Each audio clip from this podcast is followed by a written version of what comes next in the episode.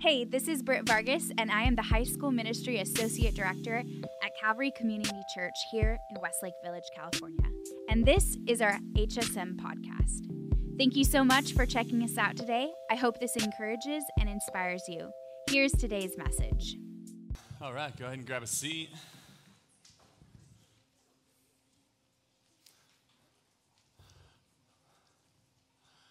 All right, as you grab a seat, uh, I know some of you are new or newer, or maybe I've not been here for a bit, but my name is Brian Howard. I'm one of the pastors here on staff and glad to be with you tonight. If you have a Bible with you, go ahead and grab that right now uh, and open up to Luke chapter 1. You can have a physical hard copy of the Bible or on your phone, whatever's best for you.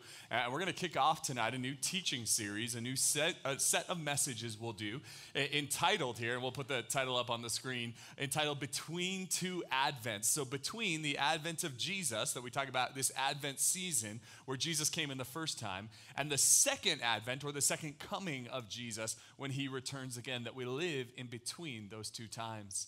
And tonight I want to focus on the first time. I want to focus on that first Christmas. And here's what I want you to understand about that first Christmas um, the temptation with that first Christmas is to be so fooled by the lights that we put up, the decorations, the wonderful sort of spirit that happens this time of year, is to believe even for a moment um, that that first Christmas was this really wonderful, bright, merry, joyful time because it wasn't. I want you to understand tonight that that first Christmas was not a bright and joyful and merry time. I want you to understand that during that time, the people of God had not heard from God in over 400 years. There was an oppressive empire, the Roman Empire, that was crushing them under their feet.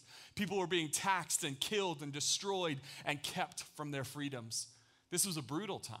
It was a hard time. It was a dark time in human history and a dark time in the history of the people of God. And yet, right in the middle of that darkness, just like we see it gets very dark and these Christmas lights shine out, the light begins to shine through in Jesus. Tonight, as we kick off our Christmas series, I want us to understand that the Christmas story is fundamentally about the light coming into the darkness and the hard things in our life. And tonight, I want to try to answer a simple story, and it's this one How can we, how can we have hope in the midst of hard seasons? That's the question I want to try to answer tonight. And I'm going to answer that question, but uh, tech people, can we turn off this fog machine so I don't die up here? That would be um, real nice. Um, but here's the question tonight How can we have hope in the middle of a hard season? How can we have hope? And when I say a hard season, here's what I know. Some of you hear that immediately and you go, That's me. I'm going through a hard season right now. Some of you know you're going through a hard season right now. You know that things are tough at home or tough with your friends or tough with your relationships. Things have just been difficult at school. You're going through a hard season. And here's what I'm convinced of if you are going through a hard season, God has brought you here tonight because He has something to say to you. Like the Holy Spirit of God has something to say to you. But then some of you are going to hear my voice right now and go, I'm not going through a hard season. Things are actually pretty good for me right now. Life is awesome right now. I'm not going through a difficult season. And if that's the case, here's what's so wonderful Sometimes you get, go to church to get a message for you. And sometimes you go to church to get a message that goes through you to someone else who needs to hear it. Because here's what I promise you if you are not going through a hard season right now, someone you know is. And that someone might be the person on your right, or the person on your left, a person in your small group, a brother, a sister, someone at your school, someone you know is going through a hard time. And here's what I want you to see tonight. We, have, we can have hope in the midst of that hard time. And I want you to see that here in this story. So, again, Luke chapter 1, verse 5. It'll be on the screen if you don't have a Bible in front of you, but it says this It says, In the time of King Herod of Judea, there was a priest named Zechariah who belonged to the priestly division of Abijah, and his wife Elizabeth, who was also a descendant of Aaron. So let's pause. Two main characters in the story we're going to look at today. There is a man named Zechariah and his wife Elizabeth. They're married, they've been married for a long, long time. These are the two main characters. We got Zechariah, we got Elizabeth. Verse 6, it says, Both of them were righteous in the sight of God, observing all of the Lord's commands and decrees blamelessly. But, and that's what every good story starts with, right? Like every good story starts with there was these wonderful couple, this wonderful people, but there was a problem. And here's the problem we're about to see. The problem is they were childless because Elizabeth was not able to conceive and they were both very old. So here's what this problem is in this story. You've got Elizabeth and you've got Zechariah. And they've been married for a long time. In fact, later in the story, we're going to find out that they're described as having been in old age, which means they're probably, in that culture, old age referred to about your 60s. They're in their 60s, which is probably older than a lot of your parents. They're in their 60s, and they have not been able, it says, to conceive a child. They've wanted to be parents, they've wanted to have a kid, and yet they haven't been able to do it, presumably for decades. It could be 20, 30, 40 years of them having trying to have a child, them wanting a child and desiring a child and hoping for a child and expecting a child, and that not happening. I know many of you maybe aren't in the space where that's even something that's on your mind, but I can promise you, maybe even for your parents at times in their life or people you know, this is a difficult and painful season. My, my wife and I went through seasons of this as we were trying to have our kids, and the Lord's blessed us with some children. But we went through seasons of months and months where we were hoping to be pregnant and found out we weren't. And then the next month, hoping to be pregnant and then found out we weren't. And that for us only lasted months. For Zechariah and Elizabeth, this has lasted probably about 40 years of them having the expectation that they were going to be pregnant. But wait for this their experience was that they weren't pregnant. They had an expectation that was up here, but an experience of life that was down here. And what I want to talk to you tonight about is this that there's often a gap in our life, there's often a gap between your expectation and your experience. They expected to be pregnant, their experience was they weren't getting pregnant. And tonight I want to talk to you about that gap, that gap between your expectation and your experience. I think this plays out in our life in a thousand different ways, and I bet you some of you know exactly what it feels like to have expectations of life up here, but your experience is down here. For example, let me speak to you in the room if this describes you. Let me speak to you if you are single. Anyone single in the room? Anyone? Okay. Okay. I, I, we got some enthusiasm earlier, but this was a little bit like, yes, yes, I am. I am single. Okay. Right? And so, so let's talk about this. So some of you are single. And some of you have been single for like forever. You've always been single. Some of you have been single more recent. Like there's just a lot of different kinds of single people in the room. But for some of you who are single, you had this expectation that at this point in your high school career, you would be dating someone. Is this getting too personal? But we're going to go there. You had this expectation you would be dating someone. But here you are single. And your expectation and your experience doesn't line up. There's a gap in between that. And it can be so painful. It can be so disorienting because you always thought that you would be dating someone. You always thought that that would be your story in high school, that you would have a high school sweetheart, and that hasn't worked out. I want you to notice the times in life there's a difference between your expectation and your experience. I want you to think about the difference between your expectation and experience when you're grieving a loss. Here's what I know for some of you some of you have been grieving a loss in the last year. You, have just walked through something where, where you have lost someone you love, where someone you care about has passed away. Or, or maybe it's something as serious as your parents getting a divorce. Or, or maybe it's something a little less serious, but you've just walked through a breakup or relational damage. But in some ways, you expected life and relationships to go one way, and it's gone a different way. And you're living in that gap between your expectation and your experience. Some of you know what the gap's like when it comes to your waiting. You're waiting on something. For some of you, you're waiting on college to get back to. You're waiting on a scholarship opportunity that you were so certain is going to come in, but hasn't come in yet. And you're waiting to see what happens, and there's this gap. And you feel like you're constantly waiting, or you're waiting on a relationship to get better. You're waiting on something to happen in your life. And then finally, some of you experience the gap when you're starting something new. Can I just speak to you? I don't know everyone in the room, but I imagine some of you are new to, new, new, new to our area. You moved here recently. Maybe you're new to the area and you're experiencing where you were trying to meet friends and hoping things would go well, but your experience has created a gap. And you feel like it's just you're in the waiting. Things haven't worked out yet. Maybe that happens when you join a new small group. When you start anything new in this world, you have an expectation of how things are going to go. And sometimes the experience doesn't measure up. We live in the gap. Here's what I'm convinced of all of us know what this gap is like when we think about this last year. Do, do you remember this time last year what we were doing? If you were here with high school ministry, we weren't in this room, right? We weren't even in the big room. We were outside. Do you remember? It was like four degrees out there, and we were freezing, and we were out there. But we were out there, and we were thinking by this time next year, things will be 100% back to normal. That's what we were talking about.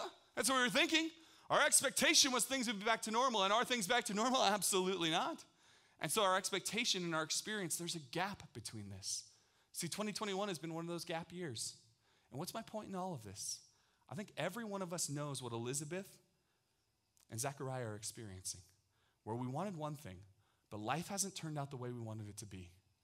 But here's the good news of great joy that I want to speak to someone who will listen to me speak tonight. Someone who has ears to hear, I want you to hear this. This is the best news I could tell you that our God does his best work in the gaps, in these gaps in life where you feel like life is not measuring up to your expectation, things are different than you thought they would be. God does his best work in those moments. And tonight I want to talk to you about that. Because tonight I want to put some hope inside of you. If you're just feeling this anxiety that life hasn't worked out the way you hoped it would, I want to show that to you. I'm not making this up, it's right here in the story as we continue that God does his best work in the gaps. Verse 8, it says, When one of Zechariah's division was on duty and he was serving as the priest before God, he was chosen by Lot to go in by the custom of the priesthood, to go into the temple of the Lord and burn incense. So here's what happens. There's thousands of priests. This is, so strange, but work with me here. Imagine a, like a rally at your school. All the people at your school are together for this big rally, and you're all cheering, and everyone's there, thousands of people. And I want you to imagine they reach their hand into like a jar with everyone's name in the school, and they pull out a name, and it's your name, and you were chosen by random. This is how it works. When it says they cast lots, it's to choose someone randomly. And Zechariah, out of thousands of people, gets chosen. And what does he get to do? He gets to go into the temple of the Lord and meet with God and offer incense in the temple. He goes into the temple because he's chosen by random. And this is what it says happens in verse 10. It says, When the time came for the burning of the incense, all of the assembled worshipers were praying outside. Then the angel of the Lord appeared to him, standing at the right side of the altar of incense. So what happens? He gets chosen by random to go into the temple. And because he goes into the temple, he encounters this angel who has something to say to him. And here's what occurs to me when I read this text God had something to say to Zechariah. Therefore, him getting chosen by random may have seemed random to everyone there, including Zechariah, but it was absolutely not random to Zechariah. Like the point I want to make tonight is this that what seems random to us is not random to God. God had something to say to Zechariah. And so something that seemed random or, or, or, like flipping a coin or just picking a number out of a hat was not random to God. He was doing it, He was moving on purpose. Can I remind some of you of this? That you are not an accident, that you're not here by mistake. I want you to know every part of your life is not random. It's not just like a cosmic mistake that you're here. Like, I want you to know the day you were born was not random. And this is so important right now. Do you know that you could have been born 10 years ago? Uh, 10 years ago, I guess. Uh, let's say this you could have been born 10 years before you were born. And here's what would have happened you would have gone through high school and there would have been none of this pandemic stuff that we're dealing with, right? You would have gone through a normal high school experience.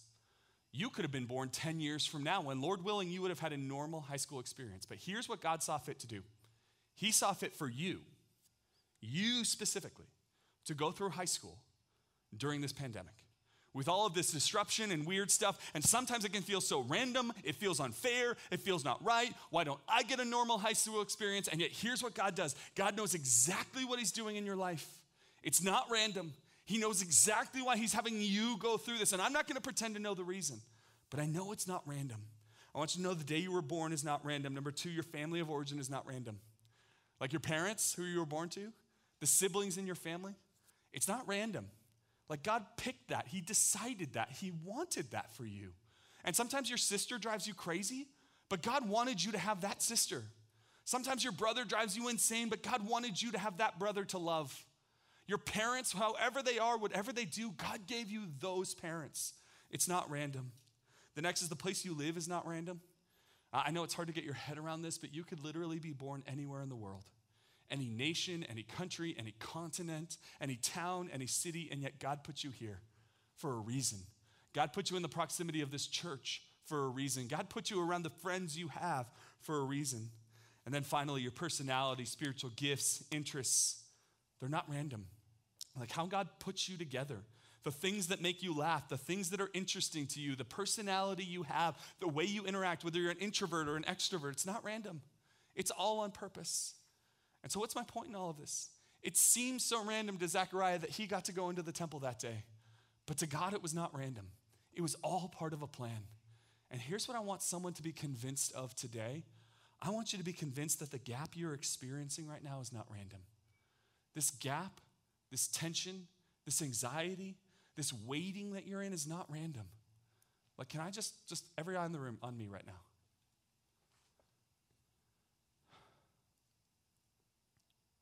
Can someone just hear me when I say that God knows exactly what He's doing in your life? God knows exactly what He's doing in your life. He sits on the throne of heaven. He governs all things. He is in charge of all things, and He has not slipped off to one side or the other. He's not scared. He's not surprised. He knows exactly what's going on in your life. He knows exactly what problems you're facing. He knows what's happening in your family. He knows what's happening with your friends. He knows what's going on at school right now. He knows what you're dealing with temptation wise. He knows your insecurities. He knows everything. And it's not random. God is working all of these things for your good and for His glory. And again, if you can stop seeing the world as this random series of events, but rather knowing that everything that happens in your life, God is pulling together for a reason, even if I don't know that reason, even if you don't know that reason, to know it is not random. Verse 12 goes on this way it says, When Zechariah saw him, he was startled and gripped with fear. Which, by the way, every time you encounter an angel in the Bible, people want to fall down and die because they're terrified, okay? Angels in paintings are always like cute and sweet and little babies. Not so in the Bible. Every time they show up in the Bible, people are like, We're going to die. This is the end, right? Okay. Verse 13 the angel said to him, Do not be afraid, Zechariah. Your prayer has been heard. Your wife Elizabeth will bear you a son, and you are to call him John and he will be a joy and delight to you, and many will rejoice because of his birth, for he will be great in the sight of the Lord. I just think this is one of the most beautiful passages in Scripture.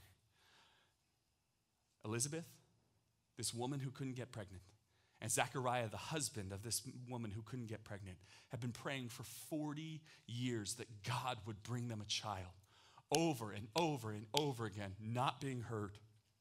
And then the angel of the Lord shows up. And you know what he says? First words Don't be afraid. Your prayer has been heard. God has been listening all along. God has not been ignoring you. Someone needs to hear this tonight. Your prayer is being heard by God. The God of the universe is listening to you when you pray. He's not ignoring you. He's not too busy. He's not bothered by your prayer. He hears you. He listens. And then what's even cooler than that is that because Zechariah prayed, God is delivering a child. Like, notice it doesn't say, I was going to give you one all along. He says, You're going to have a son. And the reason is because your prayers have been heard, and now I'm going to act. And perhaps for someone tonight who's walking in the midst of this gap season where things feel so um, insecure, uncertain, you're not sure what happens yet, we're not sure what's going to happen next, things in life just feel kind of in flux. Perhaps you just need to hear these three words tonight about prayer can I just remind someone tonight that prayer changes reality? It changes reality itself. Like prayer is not just an exercise where we call out to God, feel better on the inside about ourselves, and then move about our day. Prayer is not just us calling out to God and then we feel like, okay, well, at least we gave it to God and then we move along. No, prayer in the Bible changes reality. God hears the prayers of his people and responds by changing things. And this is so beautiful. This couple that's always wanted a baby cries out to God and prayer changes reality. Can I just give you an encouragement if you're in the gap right now? And again, maybe you're not. Maybe I'm talking about being in the gap between your expectations of life and your experience. Maybe I'm talking about uh, kind of having this sense of like things aren't right in this world. Maybe you're not in that at all. But if you are, can I just give you this encouragement? When you're in the gap, prayer should be your first reaction rather than your last resort. Prayer should be your first reaction rather than your last resort. I remember when I was in college, it was my sophomore year of college, and I was kind of going through a bumpy season, kind of that gap season, where my expectations of life was here and my experience was here. And the reason I remember this season so well, it's not like a vague memory, it's a really sharp memory, is because I did three things in that season I remember. I journaled a ton. So I have journals in my office here at the church where I wrote about all the things going on and all the tensions and all the things I was trying to work out. I journaled about it. I remember talking to friends about it all the time. I was telling them what I was going through and asking for their advice and talking it through with them. And then I remember I did the thing we were all famous for. Go ahead and raise your hand if you ever do this. Maybe I'm alone in the room, but I hope I'm not. Does anyone else here ever overthink everything? Anyone else? Okay, okay, cool. I'm not alone. I'm not alone. That's great. Some of you are even overthinking, like, if I raise my hand, are people going to think, you know, like you're even doing that right now? But I remember I journaled about it. I talked to my friends about it. I overthought it. You know what's really shameful about that season for me? I don't remember spending a ton of time on my face before God about it. I don't remember fasting about it, praying about it. I don't remember just seeking out time to pray and cry out to the Lord about that thing that was going on in my heart and in my life and in my relationships at that time. And I say this because I look back and here's what was true for me in that moment. It's not true in every moment, but in that moment, prayer was my last resort, not my first reaction. And that's not what I want for me, and hear me. That's not what I want for you. If you're in this season where things are just kind of weird right now, can I encourage you to be someone who prays first right away? Like, here's what you know is going to happen if you've been to HSM a bunch. We'll close out this sermon, we'll go into a time of singing at the end, some worship, and then we'll invite you to the prayer wall. Can I encourage you, if this has hit a nerve tonight and you're going, I'm in that gap season where things just don't seem right right now in life and my expectations aren't being met, can I encourage you that tonight, even if you've never done it before, go to the prayer wall and say, God, I just need to deal with this and go to you? Because here's what I know about you. If you're overthinking things, do you know what overthinking changes? Nothing, right? Overthinking doesn't change reality. When you're sitting there and you're thinking, okay, if this happens, then this happens, then this happens, and then you think about every possible scenario, and then you're like, okay, but the scenario I haven't thought about, if this happens, then this happens, and then aliens land and take over the world, right? Like you just kind of throw everything in there. Overthinking changes nothing. Overthinking doesn't change reality. Prayer changes reality. And you know what the only difference is between overthinking and prayer? It's who you direct it to. That's the only difference. If you're sitting up in bed at night and it's keeping you awake and you're thinking and thinking and thinking, it's just going through your head, you can turn that up toward God. So rather than going, here's what could happen, and here's what could happen, you just go, God, this could happen, and this could happen, and God, I'm just anxious about this, and I'm worried about this, and I'm single, and I'm afraid I'll always be single, and, and I'm in pain, and I'm afraid I'm always gonna be in pain, and I have depression, and I'm afraid I'm always gonna be in depression. Like, you just throw it up to God. You turn your attention toward Him, because overthinking changes nothing, but prayer changes reality. I want to call you toward prayer in this season. I want to call you to figure out what it means to be a man or woman of God who prays like never before when you are in the gap. It goes on this way in verse 15. It says, He, it's describing the baby who's going to be born, is never to take wine or fermented drink, and he will be filled with the Holy Spirit even before he's born. He will bring back many of the people of Israel to the Lord their God. And he will go on before the Lord in the spirit and power of Elijah to turn the hearts of the parents to their children and the disobedient to the wisdom of the righteous, to make ready a people prepared for the Lord. Zechariah asked the angel, How can I be sure of this? I'm an old man, and my wife is well along in years. I love how sensitive Zechariah is here to his wife. He doesn't say, I'm an old man and she's an old woman, right? He goes, I'm an old man and she's, you know, like well along in years. Like, I just love this. Okay, not funny to you, funny to me. Anyway, but, but here's what he does He goes, Listen, I'm old. My wife is old. This is where I said they're probably in their 60s. This phrase here is probably indicating someone who's kind of in that season of life. I'm an old man. My wife, she's well along in years. And then he asks a very human question. Do you see the question there? How can I be sure of this? And here's what I want you to know that's a very human question. How can I be sure that this season I'm in isn't going to last forever? How can I be sure that things are going to get better? How can I be sure that the thing I'm nervous about isn't going to come true? How can I be sure that the thing I'm anxious about isn't going to materialize? How can I be sure? And can I give you a really crummy answer? You can't. You can't. Some of you, what you want in life is to be sure about everything that's going to happen next. And if there's one thing you can be sure about, it's that you can't be sure about anything. You can't be sure about what's going to happen in the circumstances of your life. You can't be sure about what other people are going to do. You can't be sure about what's going to happen in your family or with your friendships or in your school. And you certainly can't be sure, like we've all learned this, about what goes on in our nation, in our world, or with this pandemic. You just can't be sure. But can you listen to me when I tell you the one thing you can be sure about? You can be sure that if the God of the universe promises something to you, it's going to come true. That's what you can be sure about. There's an angel of the Lord who promises something to Zechariah, says, You and your wife are going to have a baby.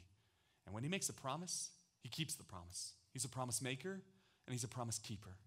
And my desire for you is to know what the God of the universe has to promise you because you can't be sure of everything in this life. You can't be sure of what others will do, of the circumstances of the world, of what goes on in your family. You can't be sure of that. But you can be sure of what God has to say to you in his promises. But then here's the devastating thing there are countless millions of people who call themselves Christians who have no idea what God has promised them. And the reason they have no idea what God has promises them, they have no clue what the promises of God are, is because they do not read the Word of God. And I need you to know that if you do not know, you will not know the promises of God if you do not read the Word of God. You cannot know the promises of God. Like, I need you to know the promises of God aren't something you just have to kind of sense inside your soul. It's not something you find on top of a mountaintop. It's not even that something that God says to you in prayer. The promises of God are written down in the Bible. And if you do not read your Bible, you will not know what those promises are. Or even worse, you'll start to believe that God promised things he never promised to you. Like, can I just break some news to you? God never promised that you would get married. I think a lot of you will get married. It'll be awesome. I'd love to come to your wedding. It'll be blessed. But listen, God never promised that's going to happen for you. God never promised you'll be rich. God never promised that you'll be healthy and disease will never take from you everything, including and up to your life. Like he never promises that everything in life is going to work out perfectly and everything's going to be good if you just don't trust if you trust him. But I need you to know what God does promise. He promises that He will meet every one of your needs through His glorious riches in Christ Jesus. He promises that He will never leave you nor forsake you. He promises that He'll take your sin, your wickedness, the bad things you've done, and remove them as far as the east is from the west. Like there are hundreds of promises in Scripture, and you'll never know what they are unless you read the Bible. And so here's my question for you tonight. I'll make it really practical. We're here in December, in the 12th month, in the final month of 2021. Here's the question for you tonight What is your 2022 Bible reading plan? Have you thought that through yet? Have you thought through what your 2022 Bible reading plan is going to be? And, and I don't know, there's a million different ways you could do a Bible reading plan. There's a million different things you could do. But here's what I've learned the only people who actually read the Bible consistently are the people who have a plan. People who are just like, whenever I feel motivated, I'll do the lucky flip. And you're like, okay, today, Leviticus. And you're like, okay, all right, next day, Matthew. And you're just kind of like randomly flip through the Bible. That never works. Like, listen, I know plenty of people who have a Bible reading plan who never actually read the Bible. So it's no guarantee. But I have never met someone who reads the Bible every single day who doesn't have a plan on what they're going to do. And if you're like, Brian, I don't even know where to get a Bible reading plan, I have a great website for you. Write this down, all right? I'll spell it for you G O O G L E dot com. that, was like, that was like a two out of 10 funny. I get that. Okay. But, but listen to me. Go to Google, type in Bible reading plan. You will find literally billions of them, and then you can print out one that looks appealing to you. Listen to me, eyes right here, eyes right here. If you've never really read the Bible before, don't do the Bible reading plan that has you reading like the whole Bible in six months. You'll never get it done. And if you have read the Bible before, don't read the Bible reading plan that's like one verse a day. You can do more than that. So pick one that's at your level, but get into it and have a plan for 2022. Because if you don't know the Word of God, you'll never know the promises of God. And there are promises of God for you as we go into 2022. And I want to promise you, I want to promise you that as you get to know the promises of God, your circumstances may not change. Like, I'm just not here to tell you if you just read the Word of God and trust Him, everything will be better. But I am here to tell you that you will start to have a confidence in who God is, right? Right in the midst of what you're going through. Uh, I want to show you how the story continues in verse 19. It says, The angel said to him, I am Gabriel. I stand in the presence of God and I've been sent to speak this to you, to tell you this good news. And now you will be silent and not able to speak until the day this happens, because you did not believe my words, which will come true at their appointed time. Verse 21. Meanwhile, the people were still waiting outside for Zechariah and wondering why he had stayed so long in the temple. When he came out, he could not speak to them, and they realized that he had seen a vision in the temple, for he kept making signs to them, but he remained unable to speak. So, this is kind of this mysterious part of the story, right? The angel's like, hey, you, and your wife, you're gonna have a baby. And he's like, we're super old. And he's like, Mr. Angel Guy, I don't mean to give you a birds and the bees lesson, but like, I'm not sure that's gonna happen because we're old. And then the angel looks at him and says, You know what? Because you doubted my words, he puts like a punishment on him. But it's like a really weird Bible punishment, right? It's not like lightning falls from the sky, it's not like locusts swarm in. He's like, and Zechariah's like, right? He, gets, he can't speak. This is the punishment. The punishment, he's like, right? He can't talk until it takes place. And that's what we see here in the scriptures. And at some level, like there's this punishment or there's this like rebuke of you need to listen to God and believe what he says. But here's what I've learned over the years. Like I think on some level, this isn't just a punishment, but it's actually a posture that the angel is trying to put Zechariah in. See, here's what happens when you can't speak. Do you know what happens when you can't speak? You end up listening better. You ever notice that? If you ever lost your voice, if you ever been sick, or you ever just like screamed too much at camp and you can't speak, you end up listening a lot better. And here's what I'm convinced of what Zechariah is being forced to model for us here is a posture that we should have if we live in the gap. Again, if this is you or you just kind of feeling this tension, you're in the waiting, things don't seem right in this world, can I encourage you this? That in the gap, I want you to choose two things. I want you to choose silence and solitude. Silence and solitude. Let's start with silence. My concern for some of you is that you have built your life in such a way where you are never actually quiet and listening. So some of you will leave church here tonight where there's music playing and there's friends, and you'll get in your car and you'll put on music. Or get in your parents' car and you'll put on music. And music will be playing, and then you'll head back home and you'll turn on the TV. And then once the TV, uh, once it's time for bedtime, you'll shut off the TV and you'll turn on white noise in your room or something like that, or some music so you can fall asleep. Then you'll wake up in the morning and you'll turn on music, and then you'll go out to school and you'll have something in your ears or you'll be talking to someone, and you just kind of do this perpetual cycle where you're always talking to someone, always playing music, always having something in your ears, always having something on your phone or your TV, always watching something, always absorbing so that you never have to deal with the anxiety inside of yourself. And what I want for you in this season is to choose silence from time to time. I don't mean like you go off to a monastery and like never speak again. I just mean, what if on the drive home tonight, a couple minutes on the drive home, if you're alone, you just you play nothing? What if for the whole month of December you just decided everywhere you drive, you're just going to drive in silence? What if you decided when you're just kind of walking around the house doing things, you're not going to have your headphones in constantly? You're not going to have your Air, AirPods in. You're not going to be constantly putting input into your ears. You're just going to be in silence. See, I'm convinced that for some of you, you use noise and other people in your life to not have to deal with the real issues going on inside of your heart. So that's number one. You choose silence. So you can listen to God, so you can be in His presence, so you can just kind of be at peace with the world and not constantly worked up. And then what's the second one up there? We want to choose solitude. I want you to understand solitude is not the same as loneliness. Loneliness is something I never want you to choose. Solitude is something I want you to choose often. Loneliness means I have no friends, I have no community, I have no people around me. Solitude is I have people, I have friends, people I love that are built into my life, and yet from time to time I step away from that so that I can be alone, or I step away from the usual rhythm of my life so I can get clear on what God wants for my life and my heart. Loneliness is a terrible thing. Solitude. Solitude's a gift that some of you leave on the table.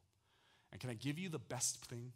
Like, if you are in this season right now where you are disappointed in life, you have your expectations and your experience, and there's a gap, things have not worked out the way you wanted them to be, and you feel in this season of waiting, I want to give you one thing you can do to experience solitude like no other. You want to know what it is? Real simple. I want you to sign up for winter camp at Hume Lake. And you might go like, solitude, winter camp, there's hundreds, thousands of people there. I know. But again, solitude isn't about being alone necessarily. Solitude is about stepping out of the normal rhythms and patterns of your life to say, God, what do you have for me? And here's what I'm convinced of. Some of you won't believe me, but this is true. The God of the universe wants to meet with you on that mountain. He does. I don't know what he's going to say, I don't know what he's going to do. But I think for some of you, the most important thing in your life right now is to carve out a time in the coming month, in January, next month, where you can get alone with the God of the universe, where you can get up there, not because God's at Hume and not there. It's not like God lives up at Hume and not here. No, no. But when you choose solitude, God does remarkable and miraculous things in your life. I want to encourage you in this season to choose silence, choose solitude, and watch what God does with that. Verse 23 this is When the time of his service was completed, he returned home. And after this, his wife Elizabeth became pregnant for five months and remained in seclusion. So, so this is the climax of the story, right? Like Elizabeth is actually pregnant. They've been praying for 40 years that she would be pregnant, and suddenly she's like, hey, I'm pregnant. It's happening. I'm finally going to have a baby. And what's so remarkable about this part of the story is they've had this whole season of decades of their life where they've been not having a child and praying and asking God, make us parents, give us a child, please allow us to have this. And finally, for the first time in 40 years, they're out of that season. They're parents, they're pregnant, they're expecting a son. And isn't it wild how quickly a season of your life can just become a story that you tell now? The season they were going through of they're not pregnant and they want to be pregnant and they're desperate to be pregnant and they so badly want that is now just a story that they're telling. And can I tell you the same is actually true for you? That one day the season you are in will just be a story you tell. And it'll actually be a really short story. So here's what I want you to know one day high school will be a story you just tell about your life. Uh, like if you asked me to describe high school, so I'm 33 years old, okay? If you asked me as a 33 year old to describe high school, I'd be like, uh, I played football, I was really involved with church, and I said I read a lot of books, but I didn't actually read a lot of books. I got by with like a B plus grade average. Like that would be high school for me. I just did that in like 15 seconds. That was four years of my life, 15 seconds. And here's why I know this is true for you. You would do the same thing if I said, hey, describe seventh grade for me. You'd be like, it was awkward, and it was uncomfortable, I cried a lot. You know, like that's it. You would just say that, and like, boom, that was a whole year of your life, and now it's just a story you tell. And here's what I want you to know this season you're in right now. I don't know how hard it is. I don't know how difficult it is. I don't know what kind of anxiety or frustration or pain. One day will just be a story that you tell. That's all it's going to be. Because you'll be in a new season of life. And here's the question for you What kind of story do you want to tell about the season you're currently in? What kind of story do you want to tell? There's a lot of things you can't control about the story. But you can control whether this is a season uh, where you tell the story and you're like, you know what, I was bitter, I was angry, I was jealous, I was mean, I, I went into my worst self, I went into my worst sins, I hung out with the wrong people, I made all kinds of bad, like you can tell a story that's really disastrous. Or you can say, you know what, things were hard and they were difficult and things were exploding inside of my family and things weren't right in my world. But you know what, I walked by faith I fell in love with Jesus like never before. I started reading the Bible. I was generous with people. I was kind with people. I showed up in their worst moments. I served them. I loved them. I helped them. Like you could tell a story of such beauty during this time. See, there will come a day where you tell the story of high school. And it will be very, very, very short story. You won't spend forever talking about it. And you do get to tell. How, you, get, you do have input. You do get to decide how that story is told. Again, I want you to think about the season you're in and recognize that it's going to be a story sooner than you think. And you do get to tell that story. Here's how the, this story we're reading tonight ends. Verse 25, this is Elizabeth saying, The Lord has done this for me, she said. In these days, he has shown his favor and taken away my disgrace among the people. So here's Elizabeth, and she's worshiping. Like, in other words, she's out of the season where she's childless, but she doesn't go, Well, finally we got pregnant because we just endured long enough. No, she said, The Lord has done this for me. He has shown me his favor. In other words, she recognizes this was all about God and all in his hands in the first place. And here's what's so remarkable about the story this story doesn't end with Elizabeth being pregnant. Actually, we get to see how the story continues on. Because this old lady, Elizabeth, is pregnant and she's going to have a son, and the son's name is John. And John is going to be known, if you know the Bible at all, as John the Baptist, John the Baptizer, the one who baptizes Jesus. And a little into her pregnancy, she learns that a family member of hers is also pregnant and she gets together with her. And that family member has a name, and that name is a very famous name that you know in this season. It's, her name's Mary. Mary is also pregnant. And she's pregnant with a baby, and that baby is going to be called Jesus. And then there's this wild story. I'll never, I'll never get over this. I love this. These two pregnant ladies, Elizabeth, who's a little bit older, and Mary, who's a little bit younger, they get together. And these two pregnant ladies are hanging out and they know each other and they're like, we're both pregnant at the same time. Who would have thought this is crazy? And then here's what happens they get together. And here's what it says in Luke 1 41 when they see each other. When Elizabeth heard Mary's greeting, the baby in her womb, and Elizabeth, or I'm sorry, um, the baby leaped in her womb, and Elizabeth was filled with the Holy Spirit. In other words, Elizabeth, with this baby John in her womb, sees Mary with the baby Jesus in her womb. And Mary's like, "Hey Elizabeth, how you doing?" And John the Baptist leaps for joy in her womb. And it says they're filled with the Holy Spirit. Can I tell you one of the craziest things about the Christmas story that you probably haven't thought of?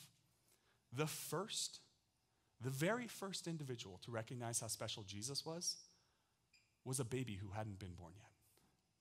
Isn't that crazy? The baby inside Elizabeth's womb leaps for joy at the sight of Jesus. But then both of those babies will be born. And you know what happens for the next 30 years? Almost nothing. Almost nothing. John has never heard of, Jesus is barely heard of. And then they both grow up, and again, they're around the same age. And in their 30s, John is out at the river and he's baptizing people. He's baptizing people for the repentance and the forgiveness of sins. And then he sees Jesus walking. And there's this moment in John 1 where he points to Jesus and says, Behold, look, the Lamb of God who takes away the sins of the world. And he points to Jesus. And John, who in the womb was the first to recognize Jesus, becomes the first to announce Jesus to the entire world. He introduces Jesus to the world. What a remarkable series of events. Elizabeth gets pregnant. Her child in her womb recognizes Jesus in the womb and then is the one to introduce Jesus to the world. But can I tell you something crazy? What would have happened if Elizabeth had gotten pregnant 30 years before that? Would her child in the womb have recognized Jesus in the womb? No, because he wouldn't have been in the womb when Jesus was in the womb. Would her child have been the one to introduce Jesus to the world? Of course not, because Jesus would have been part of the next generation after her child.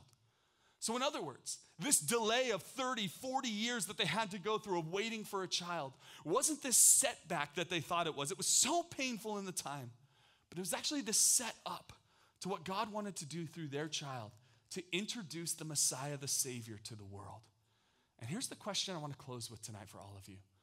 Well, what if the gap you're experiencing right now, this season you're going through, is not a setback, but rather a setup to the greatest thing that God wants to do in your life? What if that thing you're going through right now is not this thing that's going to ruin your life and take you out and cause you pain and misery forever, but what if God is about to do something spectacular through your life. That He is taking that difference between your expectation and your experience of this world. He's taking that gap and He's going to do something spectacular in your life. See, this is what we, the people of God, want to think about that there's this gap that exists for all of us, and yet God wants to work in the midst of that.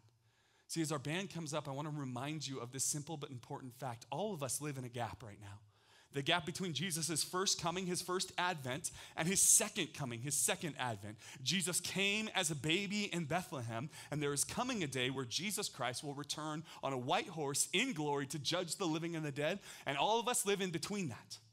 And there's times where we might think, Jesus, come back, make things better end the pain in the world, the suffering in the world, the death and the pain and the cancer and divorce and heartache and pandemics and genocide and depression. God, there's so much going on, it seems like a setback. And yet, what if it's just God's setup to show us his splendor and his mercy and his glory for all of eternity? I just need to speak this hope into someone tonight. God is not done with you. We just sang that before the sermon, right? I still believe you're working all things for good. Can I tell you tonight? That's not true for someone else in this room. It's true for you. And I want you to believe that. I want you to know that. And I want you to step out in hope and faith this Christmas as you follow after Jesus. Let's pray. Um, and as I go to prayer, would you just um, close your eyes right now and bow your heads? Um, I want to ask this question um, as we go into tonight, uh, as we go into this last time of worship. I've been talking tonight about a gap in this season of life where things just don't feel right. The world doesn't feel right. There's this difference between your expectation of life and what you're actually experiencing. And I just want to pray for you if that's you tonight. So every eyes closed, every head is bowed. If you're just saying, hey, Brian, right now I'm going through a gap, things aren't the way they should be in my life and my family and my world, I'm just experiencing this anxiety, this pain right now, would you just have the courage to nod your head right now? Just right where you're at, all across this room. I see you, I care, I love you, I've been there. I want to pray for you right now. And then once I say amen, let's just stand and sing and seek after God. We'll go to the prayer wall and cry out to Him. We'll fall on our knees. We'll cry out to heaven and ask that God would come heal. So, Father in heaven, thanks for tonight. Thanks for the opportunity to be with these men and women. I pray you would bless those who are in the gap right now. Fill them with hope and confidence that you are doing something. You've not stopped working, you've not let them go. You know exactly what you're doing. God, I pray for a young lady here who just feels so lost right now that you would step in and remind her before she leaves this building tonight that you are there, you are present, you are guiding her. I pray for the young man right now who feels like everything's so broken in his life and so lost right now. God, I pray that before he leaves tonight, he would know that you are the great physician, the great healer, the one who binds up his wounds and gives him a new hope and a new life. So, God, I pray tonight as we worship you that the resounding echo of our praise from this place would echo in heaven and that you would hear our prayer and answer. We pray this in Christ's name. And all God's people said, Thanks again for listening. To hear more messages like this, don't forget to subscribe and also check out past episodes. For more content from Calvary HSM or to connect with us, visit us on Instagram at Calvary HSM 805. Go live and love like Jesus.